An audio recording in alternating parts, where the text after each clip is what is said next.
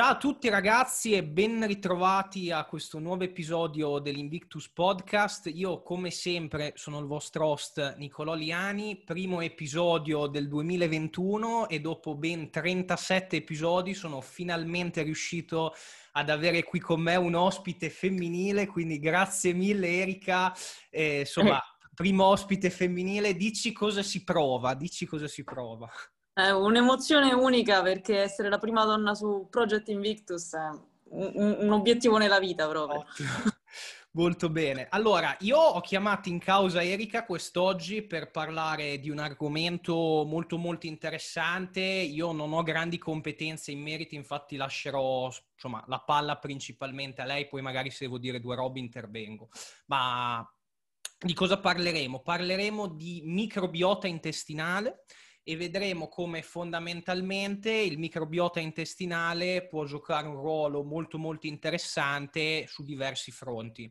Noi ci interfacciamo sempre a una popolazione comunque di persone attive, di persone sportive che seguono chiaramente dei dettami a livello alimentare e quindi vedremo anche fondamentalmente come poter in- interfacciarci correttamente da un punto di vista nutrizionale nei confronti appunto del microbiota che eh, Erika andrà un attimino a, a sviscerare.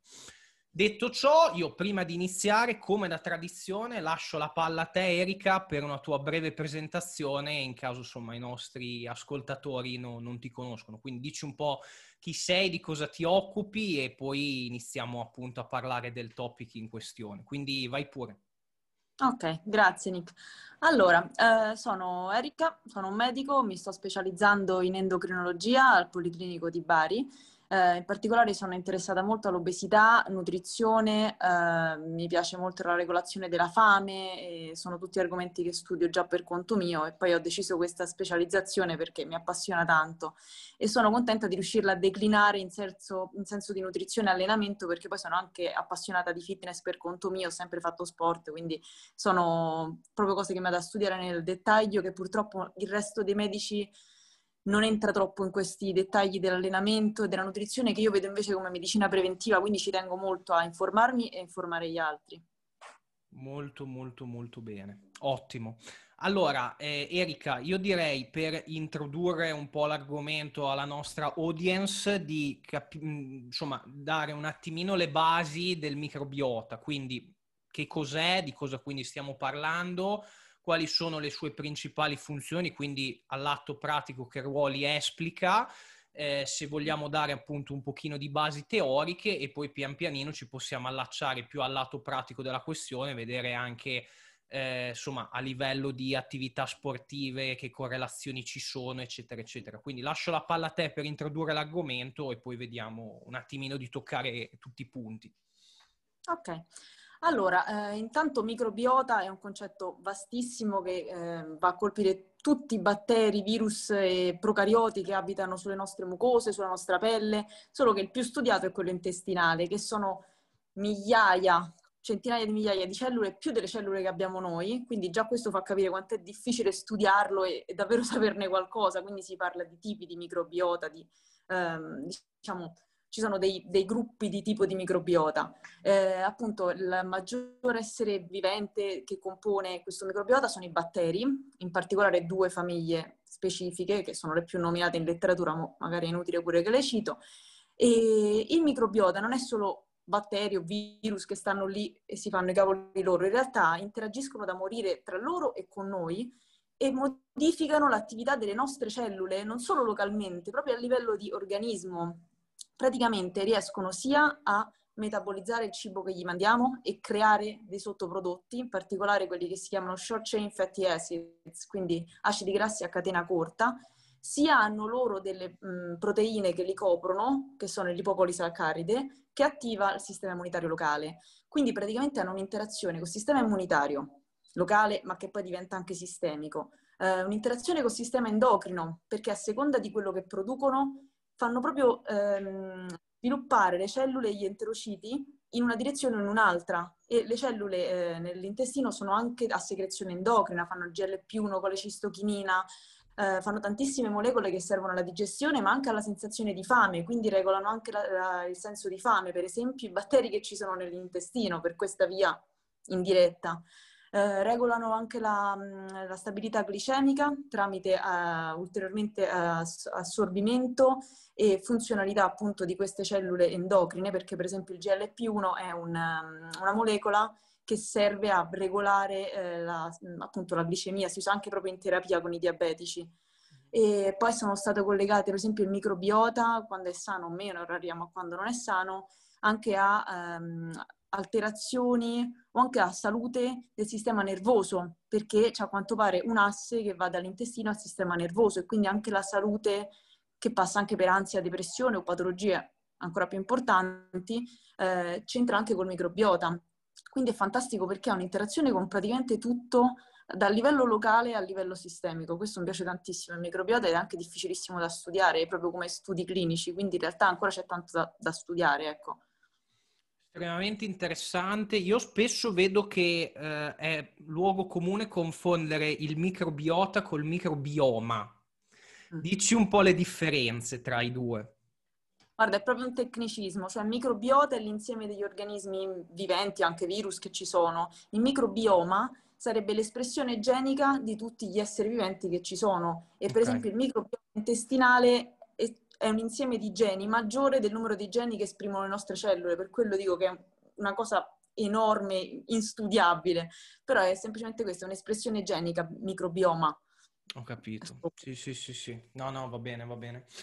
Ok, allora io direi che dopo una insomma, breve pan- panoramica teorica che comunque era essenziale, andrei in tua compagnia a toccare magari tutti quegli aspetti, tutti quei punti, chiaramente in maniera riassuntiva anche per dare comunque i concetti più pratici a chi ci sta ascoltando, di tutti quei potenziali fattori che possono comunque influenzare o in negativo o in positivo il microbiota. Quindi partendo okay. magari da eh, il, il, principale che è appunto la nutrizione, l'alimentazione, no? a 360 gradi. Quali possono essere, diciamo, le linee guida, i consigli per mantenere in salute, appunto dal punto di vista nutrizionale, il nostro microbiota nel cronico? Allora, eh, innanzitutto mh, il microbiota è influenzato da un milione di cose, ma la principale, come dici tu, è la nutrizione perché è proprio quello che arriva nel tubo digerente, quindi ovviamente arriva nutriente e il microbiota ce lo modifica tantissimo, quindi da lì ci aiuta nella digestione, per esempio immagina della cellulosa che noi non riusciamo a digerire, ma il microbiota sì, e crea dei sottoprodotti, come dicevo per esempio gli acidi grassi a catena corta, che poi hanno il loro effetto oppure alcuni tipi di fila di batteri possono digerire meglio le proteine, possono digerire i sali biliari. Eh, molti batteri ci aiutano a fare vitamina K, folati, B12, quindi sono proprio fondamentali per la salute, altrimenti andiamo incontro a carenze. E mh, mm, ci aiutano, poi appunto alterano anche l'assetto ormonale, quindi per carità, maggior ragione. E dipende questo da cosa gli arriva, perché i batteri si ci sono dei tipi di batteri che funzionano a carboidrati mm-hmm. e dei tipi di batteri che magari resistono meglio a certi pH oppure eh, sopravvivono meglio agli acidi biliari e quindi si selezionano a seconda della dieta.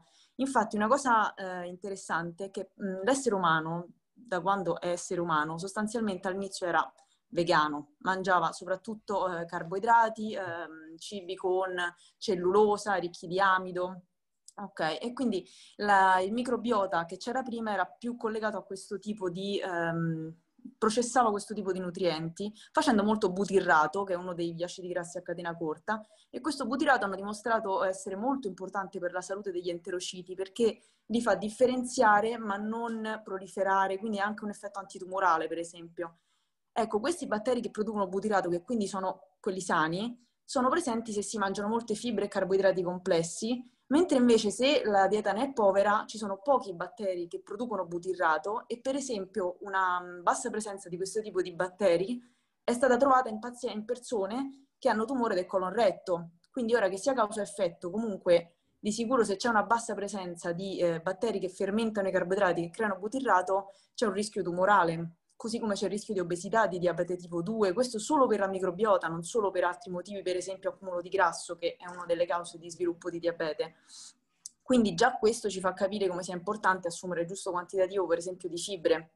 Okay. Eh, poi muovendo da qui avevo trovato un'altra cosa interessante, avevano studiato su dei bodybuilder uh-huh. se è uno, un gruppo piccolo, purtroppo quasi tutti questi studi sono piccoli, soprattutto se si parla di esercizio fisico. Comunque, a parità di um, esercizio fisico, alcuni di questi avevano una dieta con alte proteine e eh, basso contenuto di fibre. Poi alte proteine e contenuto di fibre mh, da linee guida e sempre alte proteine, però contenuto di fibre alto. Ecco, i due estremi di fibre non andavano bene, invece se facevano esercizio, giusto contenuto di fibre e anche alte proteine, c'era un microbiota più sano rispetto agli altri. Quindi l'esercizio modificava il microbiota solo se associato a una dieta che fosse secondo linee guida, quindi in realtà anche stavolta non bisogna inventarsi nulla, sono sempre le linee guida CREA quelle da seguire anche per il microbiota. E questo in realtà è interessante perché abbiamo scoperto la dieta mediterranea, che è questa cosa fantastica per restare in salute, se ovviamente non si hanno obiettivi estremi di fisico o di performance, perché poi ovviamente lì entriamo in altri ambiti però le linee guida sono per chi vuole stare in salute. E più scoperte scientifiche facciamo, più ci viene confermato che da ogni punto di vista sono le linee guida migliori, anche dal punto di vista del microbiota. Sì, sì, sì. Più passa il tempo, più sono le conferme, non tanto le aggiunte. Ecco, diciamo così. Diciamo così. Sempre basi. Ok, ah, per quanto concerne... No, vai, vai, vai pure. Mm.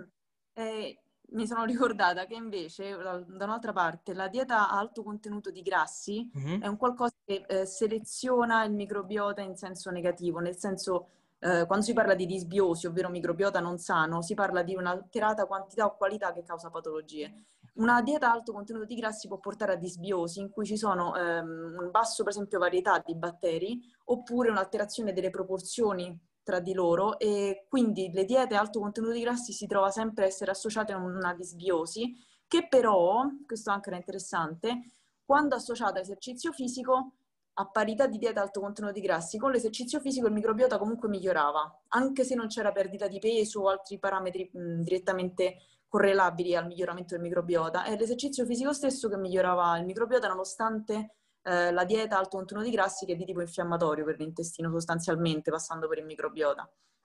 Ok, ma hai anticipato sul discorso dei macronutrienti, quindi com- comunque abbiamo detto che un giusto apporto di fibra alimentare né in difetto né in eccesso è comunque un qualcosa che promuove positivamente eh, il nostro microbiota intestinale. Po- possiamo, diciamo, fare anche un breve accenno alla tipologia di fibra alimentare, magari solubile, insolubile, in che rapporto potrebbe essere più...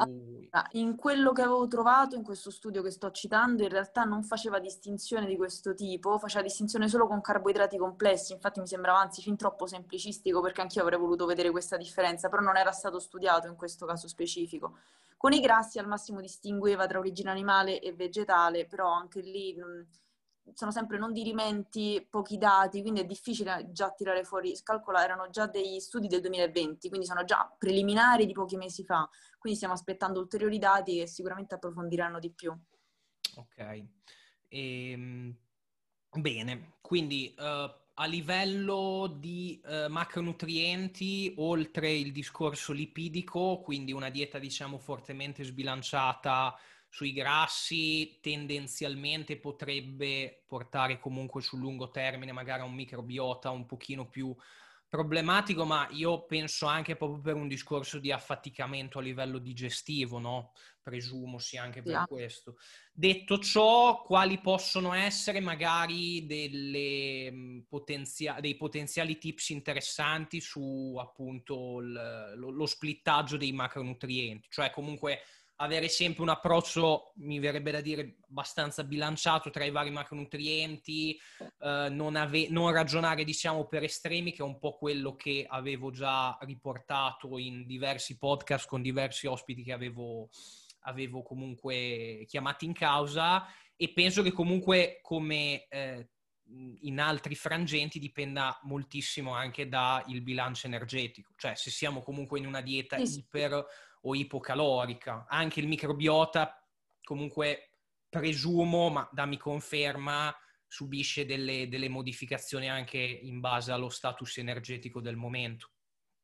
Sì, sì, perché il microbiota è influenzato in realtà doppio, doppia, bidirezionalmente, cioè influenza la glicemia e il senso di fame, ma è anche influenzato da queste cose. Infatti, appunto, nei diabetici si trova un microbiota che è sbilanciato quasi sempre verso una delle due popolazioni principali, al contrario dei sani. Quindi c'è una relazione che va in doppia direzione. Eh, questo anche perché poi l'assetto metabolico modifica le cellule eh, endocrine dell'intestino mm-hmm. che interagiscono con il microbiota, quindi è tutto un collegamento a doppio senso, diciamo. E inoltre si è visto che una dieta ipocalorica protratta eh, per un periodo di tempo che è ancora X, perché anche questo va ancora studiato meglio, eh, comunque migliora la variabilità del microbiota, così come una dieta ricca, quindi che non sia solo carne o solo un qualunque micronutriente o macronutriente, aumenta la variabilità del microbiota, che è uno dei fattori di salute del microbiota stesso. Quindi in questo senso è sempre di tutto un po'. Ok, ok. E altre, altri dettagli come possono essere l'idratazione, um, l'apporto di sodio all'interno dell'alimentazione, questi, questi parametri possono andare a influenzare il microbiota? Allora, ehm, il, il, sale e l'idratazione in sé non li ho trovati, ma ho trovato un qualcosa che può eh, essere collegato, ovvero il transito intestinale, in quanto sappiamo che eh, assumere più sale richiama acqua nell'intestino e quindi può aumentare il transito intestinale perché si idratano di più le feci e allo stesso tempo l'idratazione idrata di più. Quindi aumentare la velocità di transito è un qualcosa che mh, modifica il microbiota, semplicemente perché hanno più o meno tempo i batteri, e i virus, eccetera, di proliferare. Quindi se c'è un transito molto veloce, come succede, può succedere anche in patologie, per esempio, il microbiota è diverso. E d'altra parte ci sono anche dei microbiota che favoriscono eh, l'insorgenza per esempio di diarrea o di stipsi, come poi si vede anche nella sindrome dell'intestino irritabile, che è molto collegata a questo concetto di microbiota che stanno studiando sempre di più e stanno trovando in effetti dei collegamenti. Quindi sicuramente sì, questo perché il transito intestinale è correlato a una varietà o meno di microbiota, un'iperproliferazione. E in particolare poi c'è il microbiota sano, una cosa interessante è sano perché c'è una sovrabbondanza di batteri che sono simbionti con noi ma non patogeni e se ce ne sono tanti che quindi non ci fanno del male, hanno una competizione sia fisica sia chimica con i patogeni cattivi, diciamo, quindi una salmonella, un clostridium, che sta lì perché noi ce l'abbiamo come flora. Però se proliferano quelli buoni, gli levano spazio fisicamente, mangiano loro nutrienti che introduciamo e producono sostanze antibatteriche e quindi non avremo enteriti o altri problemi gastrointestinali. Quindi un altro motivo per cui il transito deve essere della giusta velocità, né troppo veloce né troppo lento. E questo sicuramente viene aiutato dall'assumere fibre con la giusta idratazione, perché comunque se assumiamo fibre ma non le idratiamo fanno mappazza e non transita più nulla. Quindi anche giusta idratazione. E, però correlazione diretta con quantità di sale, sinceramente non l'ho trovata da nessuna parte, quindi ragiono io in questo senso. Ho trovato però qualcosa sui dolcificanti acalorici che penso possa essere interessante. Sì, sì, sì interessante, molto interessante. È... Lo, te l'avrei chiesto, te l'avrei chiesto, ma eh, vai, no. vai, vai, vai totalmente, quindi te lo dico subito, e, ehm, che sempre, gli puntano sempre il dito contro per mille problemi che possono creare. E in realtà i soli tre che sono stati studiati come interferenti sul microbiota in positivo e in negativo sono la saccarina, il sucralosio e la stevia, che noi pensiamo viene da una pianta, è sana, invece modifica comunque il microbiota, appunto ancora non si è capito bene se è positivo o negativo, ma hanno un effetto e, e, poi ce ne sono altri che invece, per esempio, aumentano il butirrato, quindi buono, per esempio il lattitolo, questo era un tipo di dolcificante che sembra avere questo effetto positivo. E in generale tutti i dolcificanti comunque hanno un effetto sul microbiota come tutto quello che ingeriamo, però col fatto che sono acalorici potremmo abusarne più di altre cose, quindi insomma stare un attimo anche attenti non solo a contarci le calorie durante il giorno, ma anche a quanto dolcificante stiamo assumendo, che uno non ci fa caso, no? Metti un po' nel caffè, barretta proteica, alla fine perdi il conto e hai modificato il tuo microbiota in maniera significativa. Caffeina? Ah, la caffeina eh, potrebbe interagire non per la caffeina in sé, più che altro perché nel caffè ci sono altre sostanze di cui si potrebbero nutrire i batteri, degli acidi, eh, e inoltre potrebbe modificare la velocità di transito. Come sappiamo, alcune persone ancora di più quando prendono il caffè devono andare subito e quello è un aumento della velocità comunque. Chiaro, no, no, interessante. E ehm, tutti quei supplementi invece che vengono millantati come mh, supplementi pro digestione, quindi enzimi digestivi pre-probiotici, mh, mm. qualche considerazione in merito? Allora, i pre-probiotici sono studiati in effetti molto, la differenza è che un probiotico è già una, un elemento vivo che va a colonizzarci, per esempio un lattobacillo, se pensiamo, mm-hmm. i, eh, ce ne sono tanti, anche di yogurtini che dicono che sono pieni di lattobacilli, di bifidobatteri, ok? Eh, quelli sono in effetti studiati come tipo di supplemento che insieme a sempre altre cose, o esercizio fisico e, o dieta, possono aiutare in effetti. Ho visto in effetti uno, uno, studio in cui c'era esercizio fisico più o senza lattobacillo, sembrava migliorare la performance. Era un qualcosa come al solito di molto piccolo, non vi immaginate che fate da 60 kg di squat 120, però... Eh, la svolta, quel... la svolta. Nessuno prende più la creatina e le proteine, ma vanno tutti proprio... Va bene. Però un pochino sembrava aiutare, ecco. E anche invece i prebiotici sono, diciamo, delle molecole non viventi che aiutano a sviluppare un microbiota sano. Anche questi sono qualcosa che viene studiato perché appunto, soprattutto in certe patologie, il microbiota da lì passa proprio la salute perché modifica l'assetto ormonale, quindi c'è bisogno. Anche nella statosi epatica sono studiati. È un qualcosa che è un, un ambito che ora si sta sviluppando e c'è ancora poco, ma è tutto che sta andando verso il saperne di più, quindi è molto interessante. Ok. E, ehm, Chiudiamo il cerchio, poi magari facciamo appunto qualche considerazione sull'attività fisica e su magari altre abitudini che poi ti vado appunto a domandare successivamente. Però chiudendo il cerchio, diciamo, dal lato nutrizionale, ehm, qualche alimento nello specifico, quindi singolo alimento, oppure abitudini alimentari che tu magari potresti consigliare mh, per mm. appunto ottimizzare quella che è la salute del microbiota sul lungo termine mi verrebbe da dire la classica linea guida, 3-4 porzioni al giorno fra frutta e verdura. Allora, eh, appunto, come dicevo, di solito gli studi si basano su eh, quantità di fibre o carboidrati inerenti alle linee guida, quindi già seguire quelle eh, non è male. Ho trovato uno studio interessante sull'assunzione su tre settimane di 40 grammi di cioccolato fondente al giorno e aveva un effetto positivo sul microbiota, quindi anche questo male non ci fa come dato, insomma. Okay. E per il resto non, non, ci sono grandi indicazioni, in realtà gli studi continuano a dividersi sul tipo di dieta, alla fine fanno tutti studi sulla dieta mediterranea perché fanno prima, perché già c'è così poco che sappiamo, non si mettono troppo a giocare con le diete.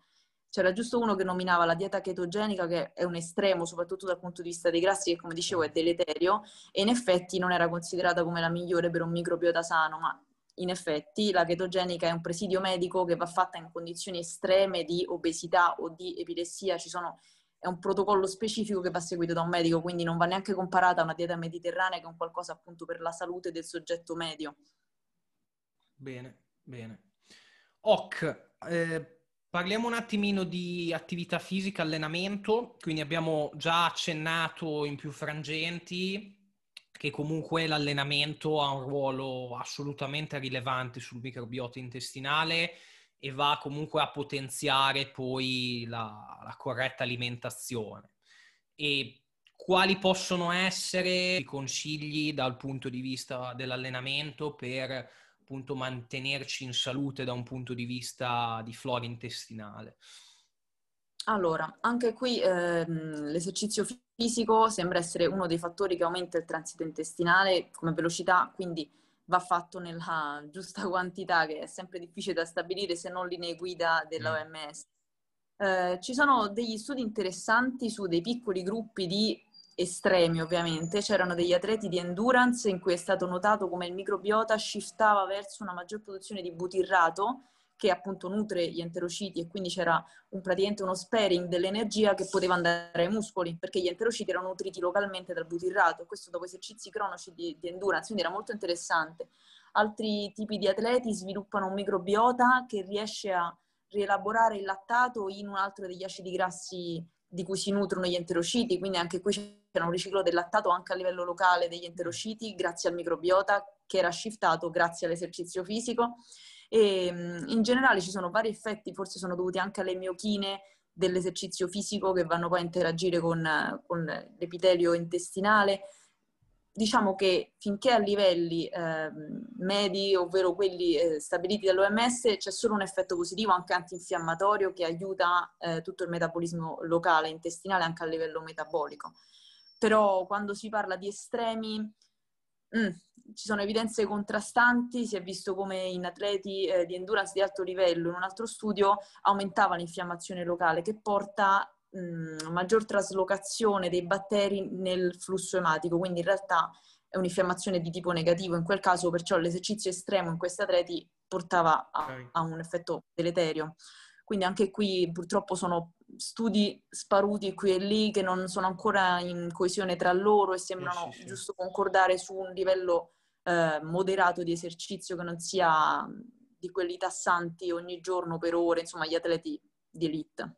Sì, sì, quindi diciamo che adesso facendo una breve correlazione nel mio campo di interesse che è il bodybuilding, possiamo dire che magari in tutte quelle fasi dove magari anche volutamente cerchiamo un overreaching funzionale, eh, tendenzialmente sono poi quelle fasi in cui anche per un discorso di alta fatica accumulata, alta cortisolemia, eccetera, eccetera, potrebbe anche essere il caso che appunto il microbiota in acuto ne possa comunque risentire.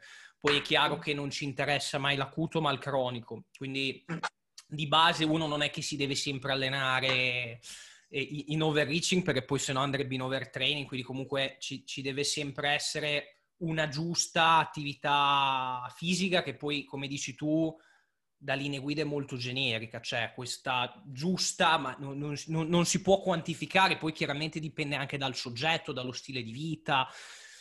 Mm, è, però sì, possiamo dire magari che l'estremo del malleno troppo, come quello che magari si allena talmente poco o comunque fa un tipo di attività fis- sportiva talmente blanda che non è nemmeno considerabile come benefica, no?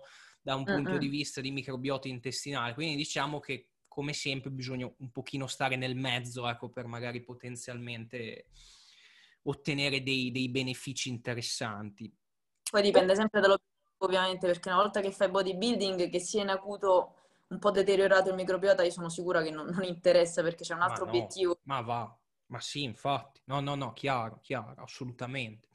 Ok, allora io ti eh, porrei due altri quesiti su due potenziali aspetti. Io ho un po' letto a riguardo, ma volevo un attimino sapere anche la tua, che sono il primo sul sonno.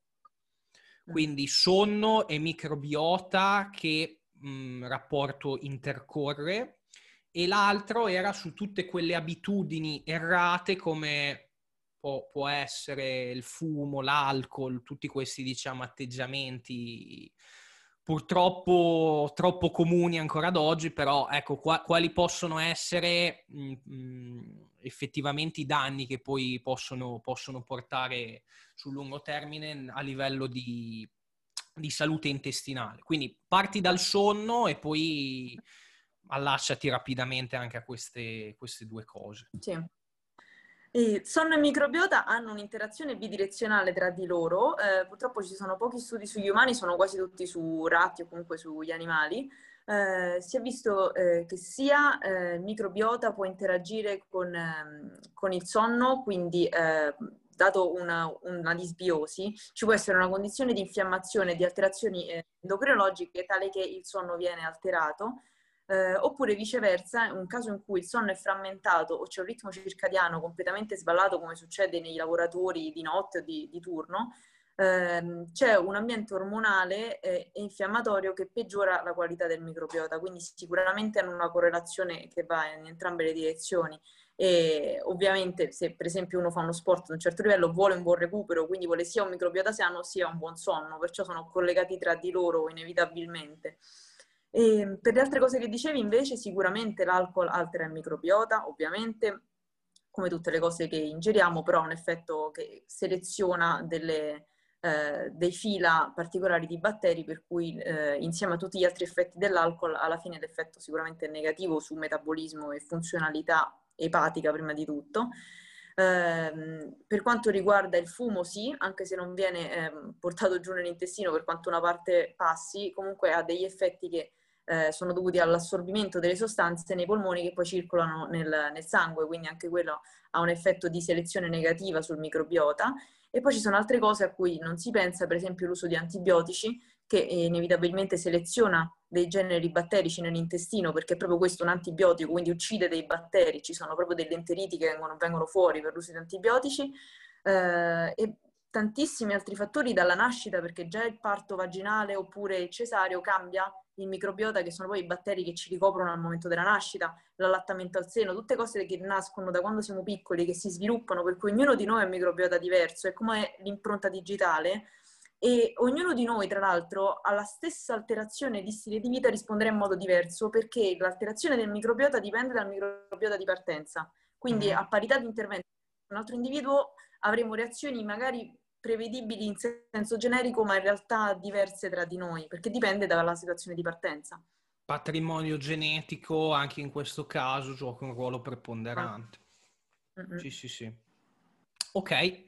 Uh, io direi che abbiamo toccato tutti i punti che avevi in mente. Tu hai qualche considerazione extra o magari chiudiamo un po' l'episodio dando un po' un riassunto, un sunto di tutto quello che, che abbiamo detto. Se tu hai però delle considerazioni aggiuntive a ciò che abbiamo no. esposto. Quindi, guarda, eh, sicuramente che sta succedendo sono tanti studi, considera tutto quello che ho letto, eh, viene tutto dal 2018 a oggi, ma almeno una decina di studi sono tutti nel 2020 perché è un ambito che sta andando avanti anche in senso terapeutico, come usare probiotici, prebiotici, perché si è visto la correlazione con patologie, ma questo succede anche nel sano, come abbiamo visto, perché basta l'esercizio fisico o un certo tipo di shift dei macronutrienti per modificarla, quindi uh-huh. è un qualcosa che interessa tutti inevitabilmente qualunque alterazione del nostro stile di vita modifica il microbiota, che da una parte è molto bello, dall'altra fa un po' paura, e dobbiamo essere consapevoli del fatto che è qualcosa di fondamentale nella, nel nostro corpo e non stanno solo lì appesi, ma sono importantissimi per l'immunità, per il sistema endocrino, il metabolismo e la nostra salute. Molto bene. Quindi, diciamo, riassumendo in maniera più all'osso, l'essenziale, a livello pratico abbiamo parlato di fibre alimentari, quindi né in eccesso né in difetto, un giusto, un giusto quantitativo a livello giornaliero, abbiamo parlato comunque di avere un pool di macronutrienti non troppo sbilanciati sulla componente lipidica, quindi tendenzialmente avere comunque un, ehm, un, uno splittaggio dei macronutrienti consono. Uh, non avere chiaramente delle ipercaloriche troppo spinte, quindi comunque alimentazioni, cioè tendenzialmente in uno stato di iso ipocalorica anche il microbiota ne giova, poi chiaramente l'ipercalorica non solo peggiora il microbiota ma tante altre cose, però ecco possiamo dire che comunque anche lo status energetico come quasi sempre gioca un ruolo anche sul microbiota e mh, abbiamo parlato di attività fisica, abbiamo detto che l'attività fisica promuove una buona salute nel cronico del nostro, de, de, insomma, della nostra flora intestinale e non in eccesso, quindi come tutte le cose bisogna trovare un giusto quantitativo che, come abbiamo detto, non, non, non, non possiamo dire quant'è però dipende, come sempre dipende. Ehm, quello che però possiamo dirvi è che un'attività troppo blanda non porta grandi benefici dal punto di vista appunto del microbiota intestinale, della sua salute e viceversa un'attività invece troppo intensa, troppo prolungata per troppo tempo, troppo sbilanciata all'eccesso porta potenzialmente un peggioramento. È importante e, mh, comunque dormire a sufficienza, alla notte e non fumate, non bevete. Ok, perfetto, perfetto. ottimo.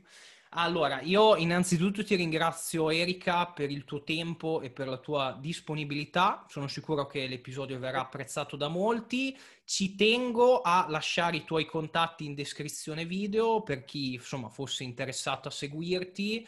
Uh, quindi quali sono diciamo le tue piattaforme di riferimento?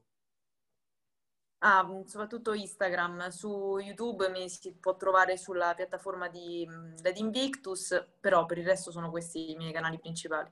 Molto bene. Ok, quindi lascio allora il contatto in descrizione. E se siete arrivati fino a questo punto, io come sempre con piacere vi ricordo che è disponibile la nostra rivista digitale, l'Acropoli Invictus, che potete trovare sul sito del, del project. Come sempre avete il link in descrizione in descrizione video. All'interno dell'Acropoli verranno trattate tematiche anche molto simili a quella in questione, di cui abbiamo parlato, e avrete la possibilità comunque di eh, vedere tante, tante, tante, tante cose molto, molto interessanti sul mondo dell'alimentazione e dell'allenamento nella maniera quanto più aggiornata ed attendibile. Eh, quindi secondo me è un prodotto estremamente interessante e se ancora non lo avete fatto vi consiglio di andare assolutamente a visionarlo.